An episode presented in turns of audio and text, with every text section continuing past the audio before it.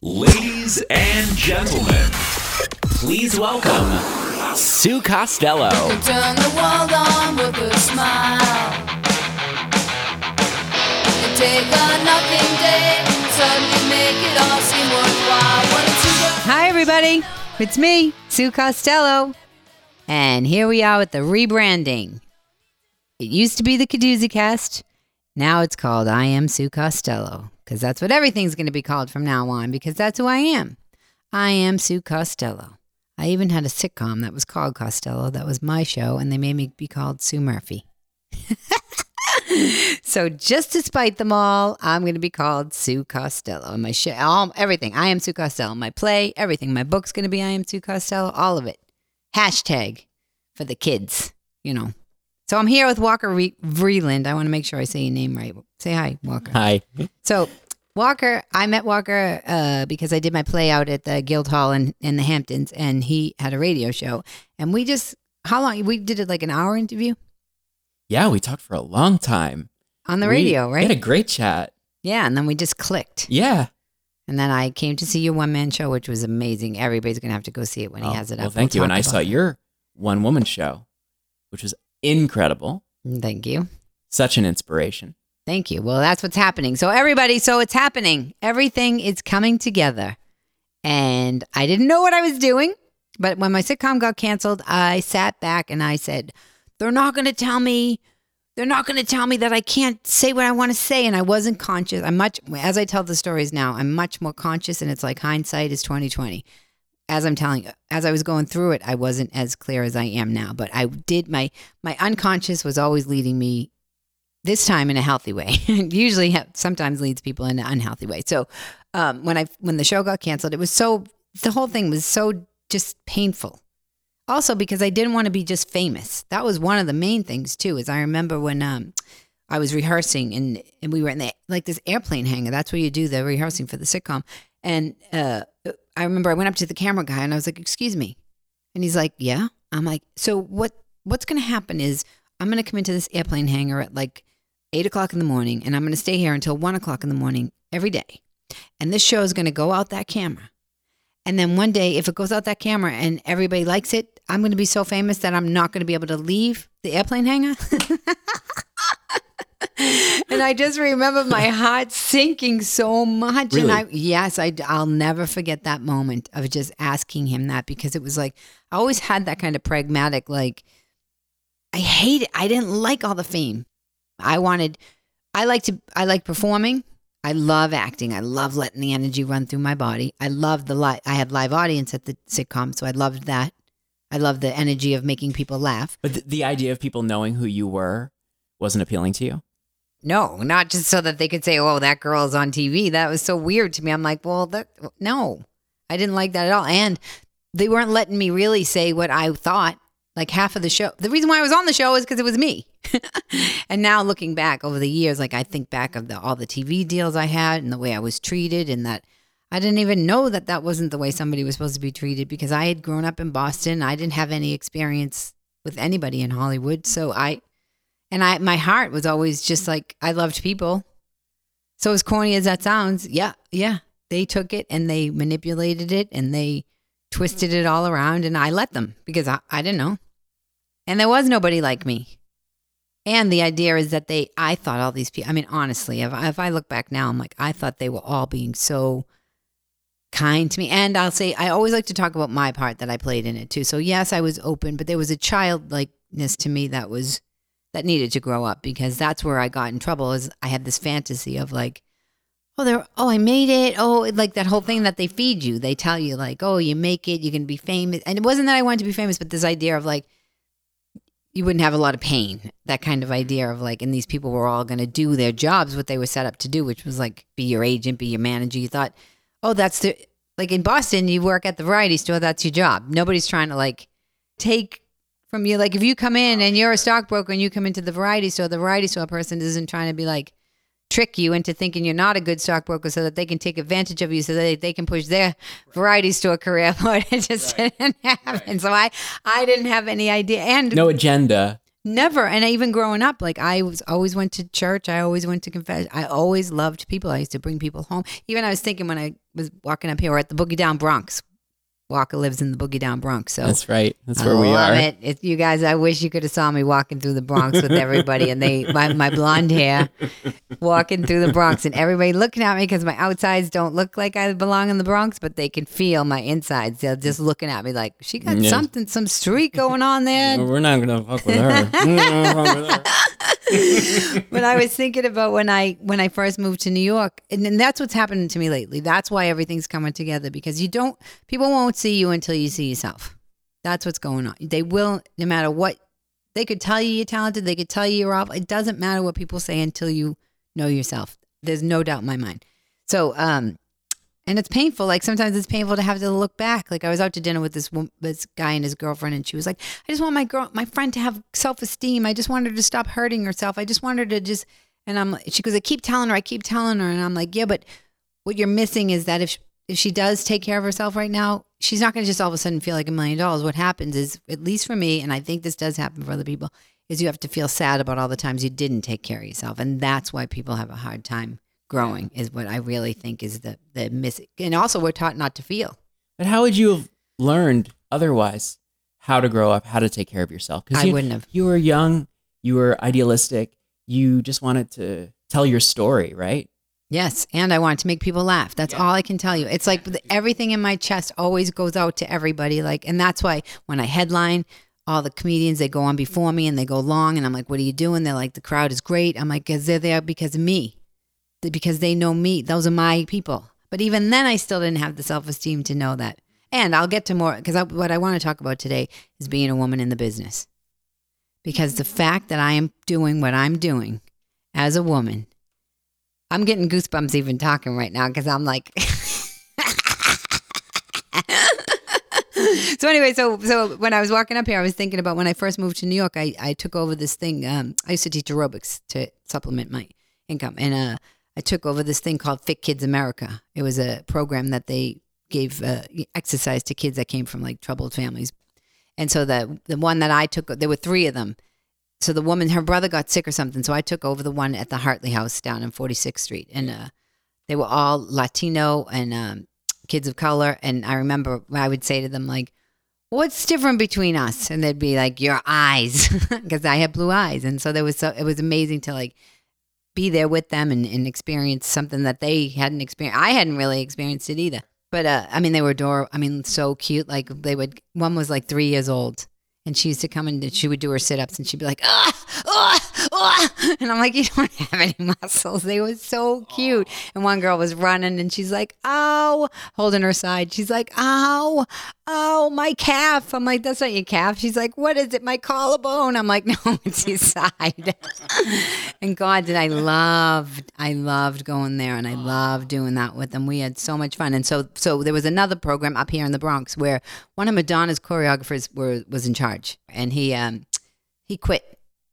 And I just remember being downtown, and I'm like, I can't do everything. I can't run that too, but I'm like, I cannot leave. The, they were they were older too. They were like 13, and I just remember myself at 13, and I'm like, I can't, I can't just let them just that disappear. If that was something that was so important to them, and they're 13, I'm like, I have to go tell them. And I went, and there was a guy leaning on the uh on a mailbox, and you could feel he had like just the anger emanating from him, right? And I remember I walked up to him. I was like, "Excuse me," and I remember his whole demeanor just changed, just instantly, because I think he was like, "Is this girl crazy?" What? It wasn't. I wasn't fitting into what you're supposed to do. Like I was supposed to be afraid of him, and and I was just genuinely like, "Excuse me," and he was like, "Uh, yeah." this is stuff like like I said in hindsight, like this is what I've always believed. Like everybody does play a role, and then if you treat somebody who's angry worse, then they're gonna be wor- they're gonna be scared. But if if you, just naturally come from this place of like, hey, excuse me, I was like, can you tell me where so and so is? I remember he's just he lit up. And he was like, "Yeah, yeah, you you just go around that corner over there." And I was like, "Oh, thanks, bye, have a good day." And he like smiled. He's like, "Bye." and then I got into the uh, to teach the girls, and they were so tough. Oh my gosh, they were so shut down. Thirteen year old girls, they was so they had to have that armor on them. I remember I that's how I was growing up. I've always said like, "Oh my gosh, I had so much armor on me, and it took me forever, ever." to get all the armor off me, and then there was leather underneath. And so I went up there and, and same thing. So they were so tough. And I just literally was like, hey, you guys. I pretended like I wasn't even, that they weren't even tough. And then I was, I, I think I did the worm. You know, the worm from oh, like Oh, break yeah. on the Sure, floor. And they, it was amazing. They busted open and they just turned into 13 year old little girls and they were playing on the, they were just being goofy and stuff. You silly. opened up their heart chakras. Yes, without even with no intention, like never in it. That's what you said. What did you say? No agenda. There's never an agenda, and that's what what I never got. That people had agendas, and then that I didn't have an agenda. So that's what's coming full circle now, and where I'm getting strong enough to to hold on to that. Like I was just in LA, and this guy was like, "So I don't, I I don't know how to respond to this this genuine thing." Like he literally said that to me. So this whole idea of me rebrand, not rebranding, like just being myself. Like I did yoga this morning with this woman, Victoria Green. She's just again, I'm going to mention her because she we did private yoga, and uh, she just my body just like opened up. Like yoga has helped me tremendously with with this whole idea of becoming present. I don't know what happened, but they told me I was ahead of my time back with the show. I've worked on myself for 20 years. I've worked on the play. I've always known what I was talking about. Everybody always yelled at me and told me I didn't know what I was talking about and to stop it, and I never stopped. And now I'm it's all coming together. And I'm like how did they know I was ahead of my time? And how did they know time was going to happen? This is crazy to me. And so almost what's happening in the world I already went through personally. I went through I lost everything. I went through this period of like just so much pain. Like how could what how can I even be and then found out that that was the way to become to be to be who I am. So when people are so scared now I'm not as scared as they are because I know that we're going to pull through it. And the idea of like somebody has to not fall into the hole to the hole to the like rabbit hole. Somebody has to be like a beacon. Somebody has to be somebody that people can look at and go i remember i was on a radio show and the guy was like so scared. I mean he was crazy angry eh. and i just kept saying like i you know told my point of view and afterwards he's like sue you really calmed me down. Because people just it's almost like we do get caught up in what we're supposed to be doing and what we what we're like this, I, this girl the other day she was like I, I never knew who I was. She's like I used to go to the store and be like I know what I'm what, what somebody would tell me I'm supposed to eat. She'd be like I know what I'm supposed to eat but I don't know what I really want. And I'm like yeah most people don't because every if you think about it everybody's telling everybody you can't do that don't do that cut that out and it's all but just being passed around and it's like and now like just the whole way that everybody just they just attack people and take them out like a gang. Like this morning, who are they doing it to? Oh, the girl, she gave the finger to um, Donald Trump on her bike. Yeah, it's not my, I would not give somebody the finger. I wouldn't give him the finger, but she's on her bike. They, they fired her from her job. It's like, yeah, they just like, and, and my theory is that there's so much going on, so much abuse of power they just they don't want anything to even be like a tiny bit of a show that something might be to get a, they don't want anybody to come close. So that girl giving the finger might have brought them close to the abuse of power so they attack her. And now what's happening is because i went through it personally it's not working with me What's what do you mean? What's not working with you? any of this whole mechanism of everybody trying to like scare you. It's not even i don't even know if they're trying to. It's a way that the whole world is built. It's been built on this this abuse of power this like and it's like a it's like a, a greed. It's a it's a it's a an addiction. It's a it's a way it's a loss of humanity is what i think everybody's so scared and it just keeps spiraling and spiraling and spiraling and attacking people and the press is doing it and everybody's doing it. And you know what i keep realizing is i'm like i'm strong enough now to take it a little bit and then turn it churn it churn it keep keep going keep going. And then i'm like because that idea of like oh what's my side of the street? My side of the street i was saying to somebody the other day it's really hard for people to stand up for themselves obviously. Look what's gone on with the with the uh, sex assault stuff. I mean to, ha- to even have the courage to even have it come out of your mouth because this is part of it this is what i was going to say about the yoga this morning first of all there's a thing called disassociation that people do it happens whenever you're abused or whenever i mean but people do it all the time with drugs alcohol you name it they're always to survive as Yes. a survival mechanism, Yes, right? it is. It's like you can't, your body can't handle the trauma, so you have to like pretend it's not happening. So over the past 20 years, I've worked very slowly and very methodically on my body, on my mind, on my spirit, on everything so that I could not, so I could stop disassociating, but it has to be done slowly.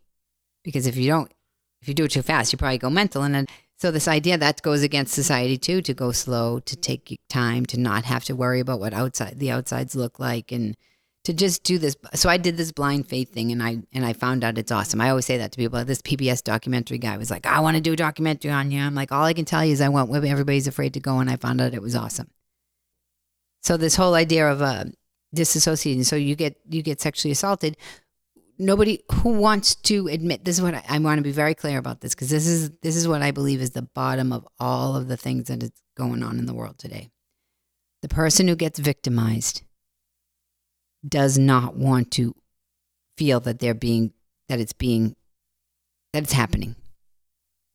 So who wants to sit there and go this horrible thing and I'm completely powerless and this horrible thing is happening to me? Chances of anybody doing that are few and far between, right?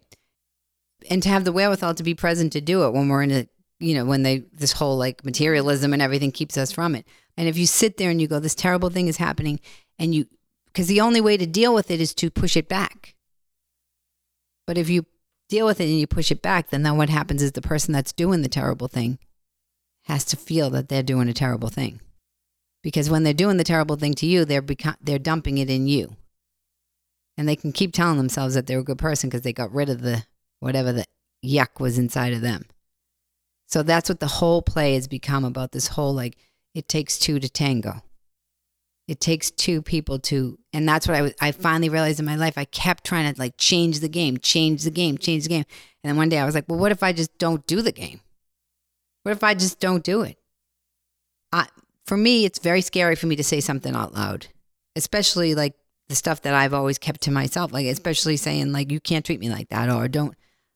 I don't want that to happen. And not. And the other thing is, I feel like there's a lot of empaths in the world and nobody has shown them. So the fantasy's over. The fantasy, I believe, was ended on 9 11. That's it. Boom. We, our fantasy was ended. We thought we were the, you know, America. We thought we were the greatest. We thought we were in, invincible. And 9 11 broke that fantasy. Yeah. And since then, there has been no other, if you want to say DNA, there's no other way of living that anybody has shown us.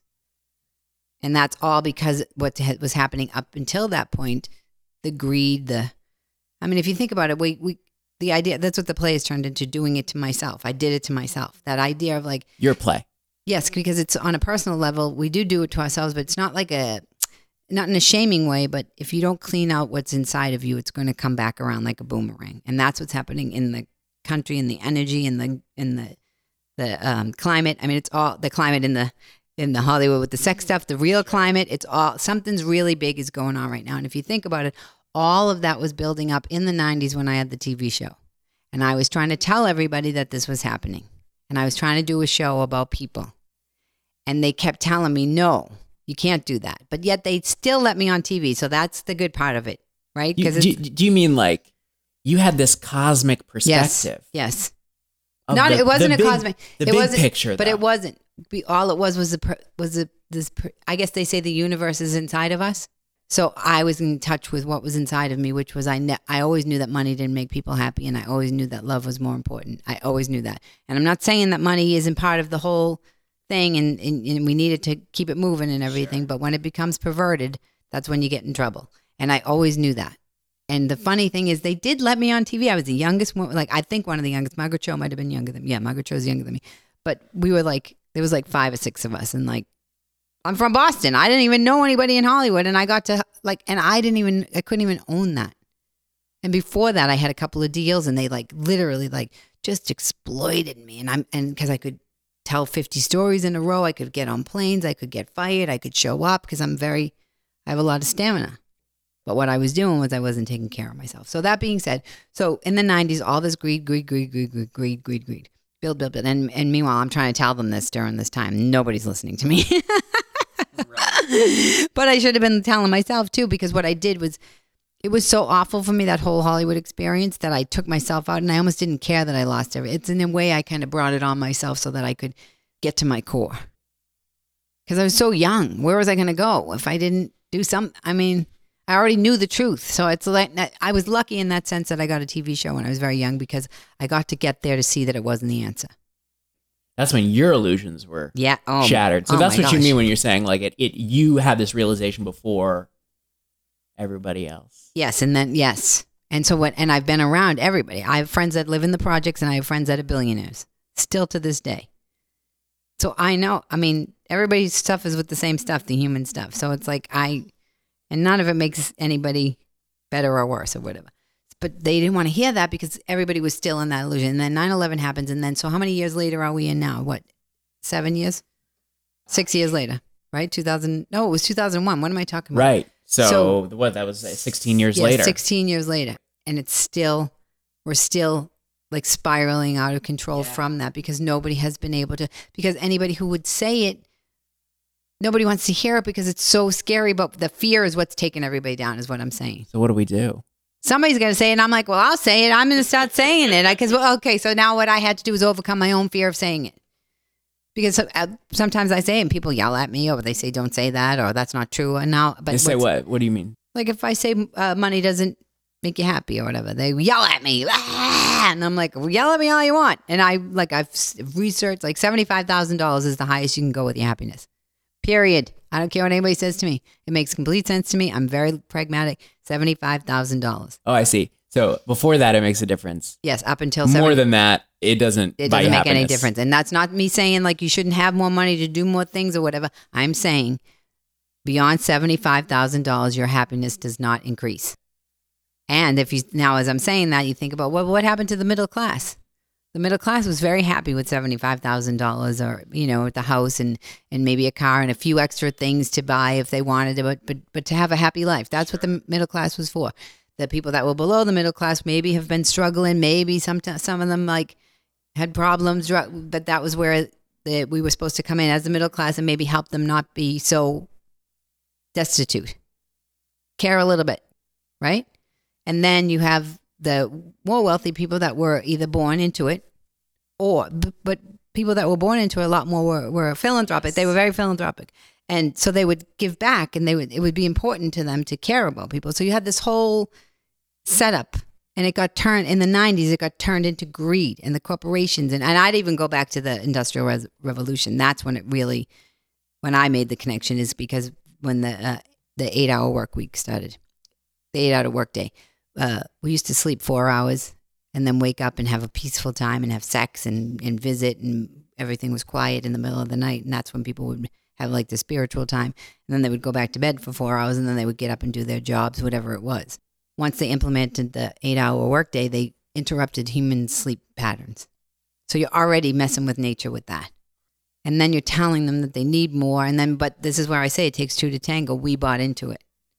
And what's going on is I think everybody's mad that we all bought into it. I mean, I don't like to always speak about everybody else. I know I was mad that I bought, that I was fed this, like, I was like, I bought into all of it. I was like, what? I thought if you bought clothes, you felt better. I thought if you had this, you were better. I thought, I'm like, none of it. And then, so then I feel like then you get more and more angry and you're like, oh my God, this is making me even more angry.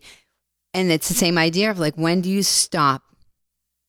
Like I said, when do you stop and take personal responsibility and say, I'm going to treat myself better? Like, in order to do that, you have to sit with, like, mm, look what I've done this far. And then the whole ageism thing is that's a whole nother. Since I was a kid, I was like, it is so dumb. It's the stupidest thing that to say that being old is bad. Like, but only because everybody gets old. That's the only reason. I'm very pragmatic. I'm not saying it because I'm a woman or whatever. I'm saying who, whoever invented that was dumb because they got old too. So they made up their own fear to, to hurt themselves. It's this so called they. Who did that? Where does if you can't even follow back, why is that why is that a fear? Where does that come from? Because we die. But I bet you if a lot of people woke up and goes, Well, I'm really gonna die, they might like change their actions. I'm just saying. You might be like, Hey, this is not a dress rehearsal. Uh-huh. It's almost like the one the more then it I'm there's been people who've said this long before me, but they say as soon as the more you accept that, the free the more alive you are. So in that sense, and also this idea of this joy and happiness and being joyful and happy is a is revolution. Like you want to be a revolutionary. This is like people because in this because a lot of people say you can't do that, you can't do that, you can't. And I'm and people are always like, why do they tell me they can't? I'm like, because they really think you can't do that. I've done so much. Okay, so the, we'll go back to the fear. So I'm afraid to say what I believe because I've been yelled at for it. Right. Well, that's my responsibility. Because what do I? Who cares if they yell at me? What does it matter? What does it matter? my people pleasing. And so this whole idea of like just turning the mirror on myself so so closely and so much to the point that I'm like, well, what's my fear? What's my part in this? What how can I be in the solution? I don't want to be afraid. I don't want to get angry. I don't want to get hot. I love people. That's my whole I didn't even want to do all this to begin with. So I abandoned myself in a way. So then okay, so I'm afraid to say something to people, right? So I finally get up the guts to say it.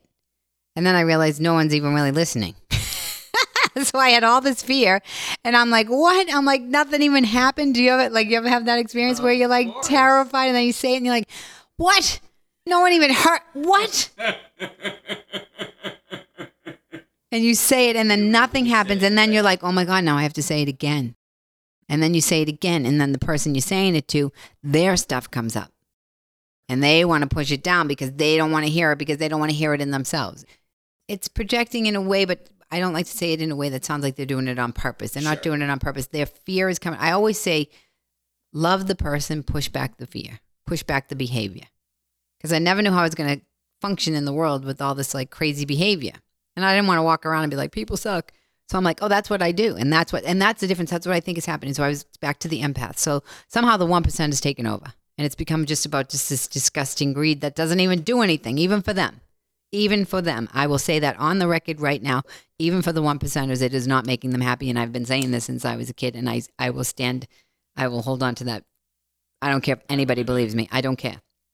And so now what's happened is that you have these other people who are empaths, if you will, or people, some people that don't want to have to look at like we bought into this. There's a little bit of that that that goes on that needs to be done for people to. But if you think about it, I always say this on stage. I say, you know, uh, if uh you know about Chappelle's always like, well, racism's more important than sexism. I'm like, why we got to one up each other? I'm like, well, if if we all got together, if all the minorities got together, wouldn't we be the major- majority? and everybody in the audience is kind of they're like, she's right.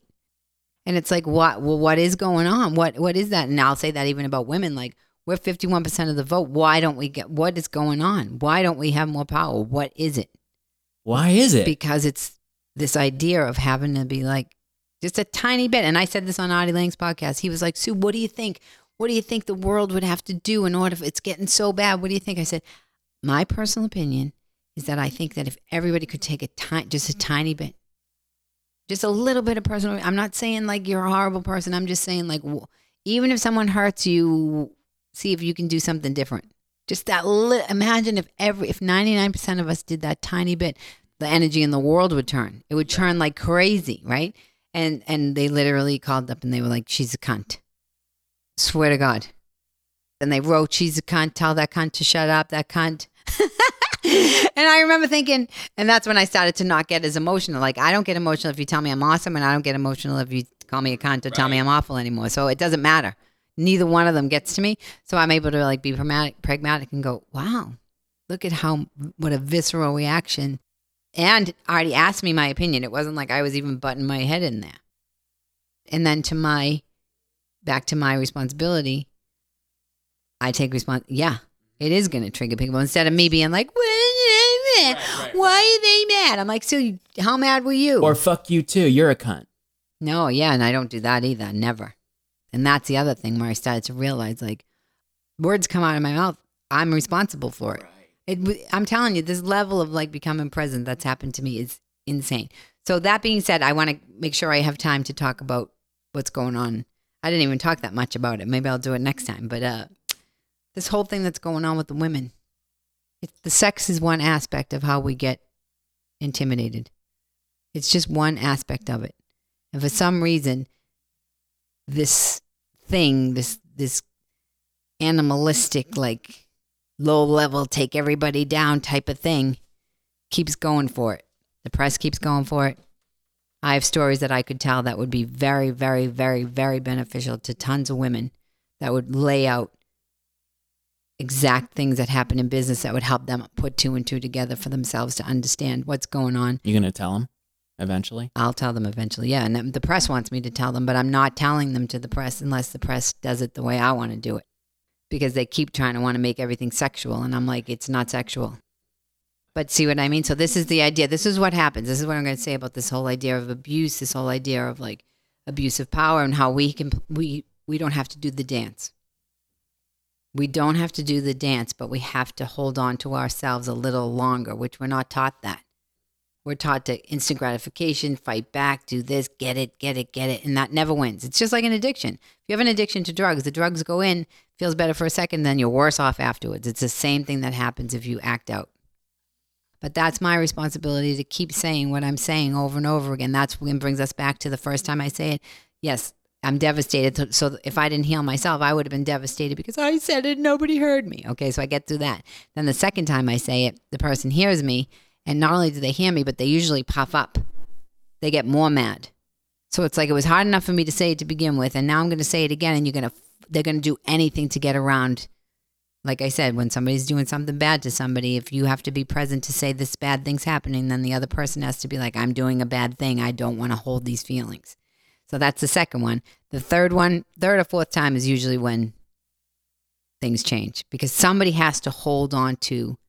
And I'm not saying it's their truth, but it's like this experience that we're having. Like this guy I was out with, he was, uh, I was working with him and he kept saying gal, Gal? gal. He kept saying gal, gal. And I said, you know, that word is very offensive to me.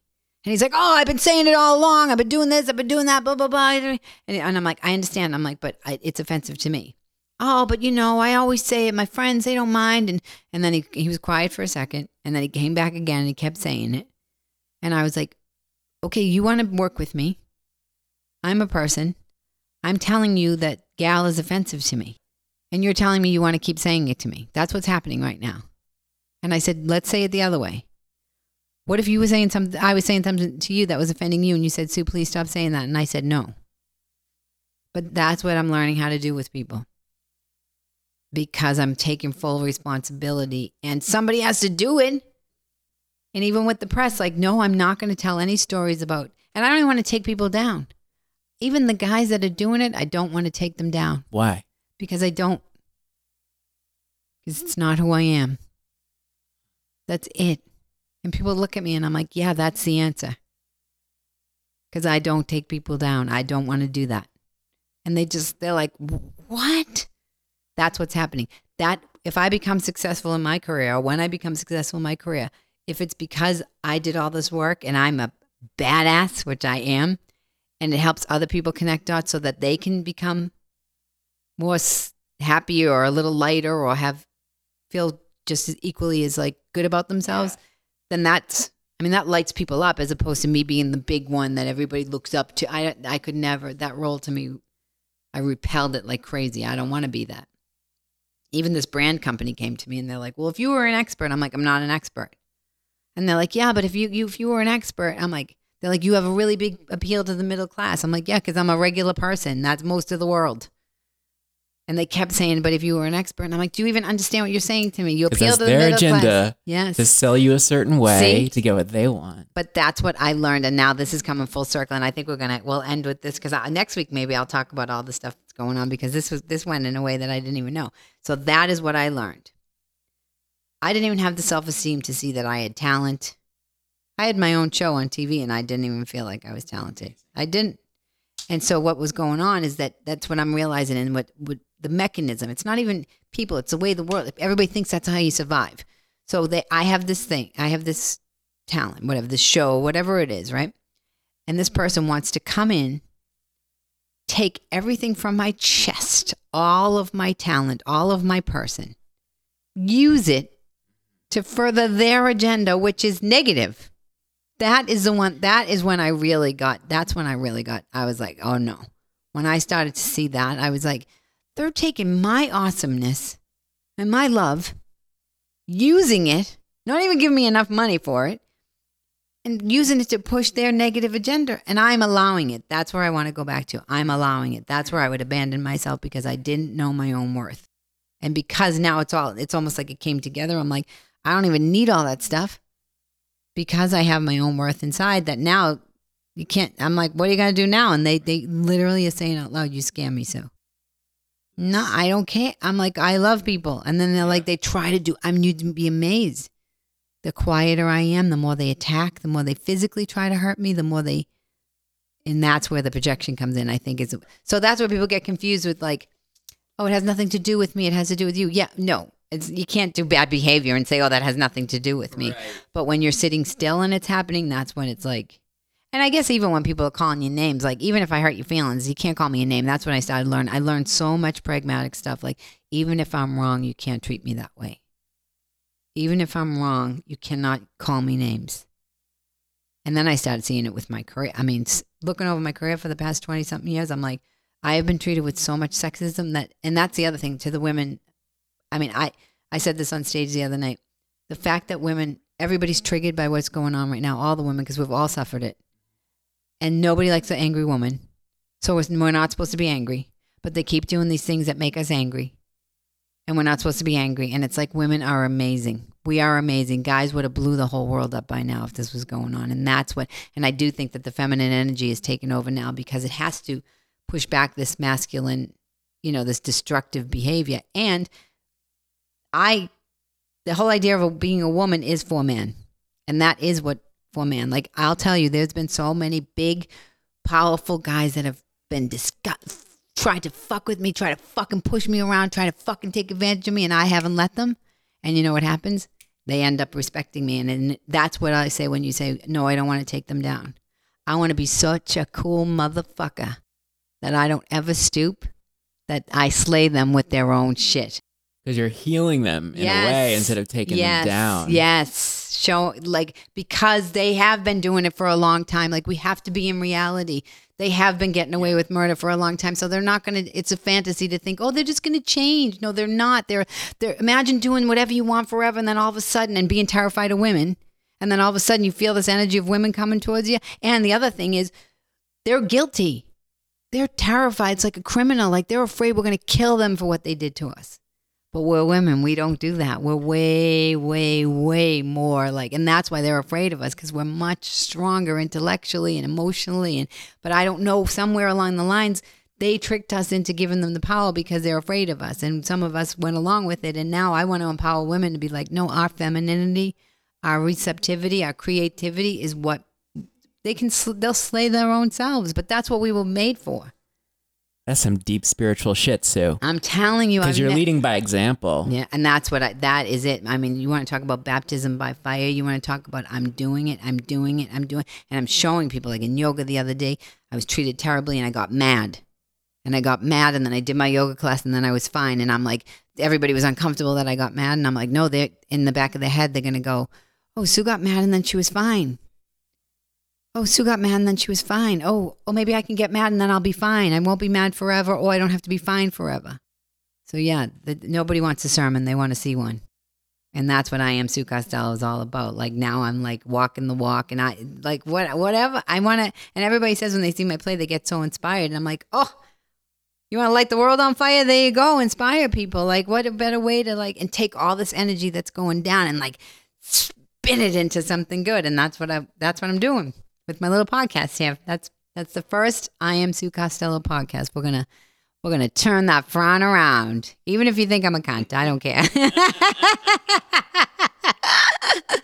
I don't care. You don't even have to like me. I don't even care anymore because that's too much pressure. Imagine if somebody's grumpy and you're like, "You like me? Do you like me? Do you like me?" It's all right. You don't have to like me. It's all right. But I'm not. I, I keep saying some people don't want to hear what I'm saying. I'm not going to stop saying it. You don't have to want to hear it, but I'm not going to stop saying it. And I love people. Even the ones that were hor- mostly the ones that were horrible to me because they made me this person now. It's like, and I don't mean like, oh, it's good that people abuse you and I'm glad it all happened. No, ideally, I would have rather never have been abused ever in my life, but that's not reality. Just like regrets. People like, do you have regrets? I'm like, a million. I have a million regrets. it would not be real to say I don't have any regrets. I wouldn't grow. But that's what the podcast is going to be. We're going to show the similarities in the through line in our humanity. Me and Waka, one show at a time. It's a beautiful thing. All right, everybody, that's the first, the first in many to come. Joy, yeah, yeah, and pain. Palm it up, palm it up. Like sunshine. What else? And rain. I give it to them. Right. Yeah. Go to shows and watch other MCs rock. And if they could.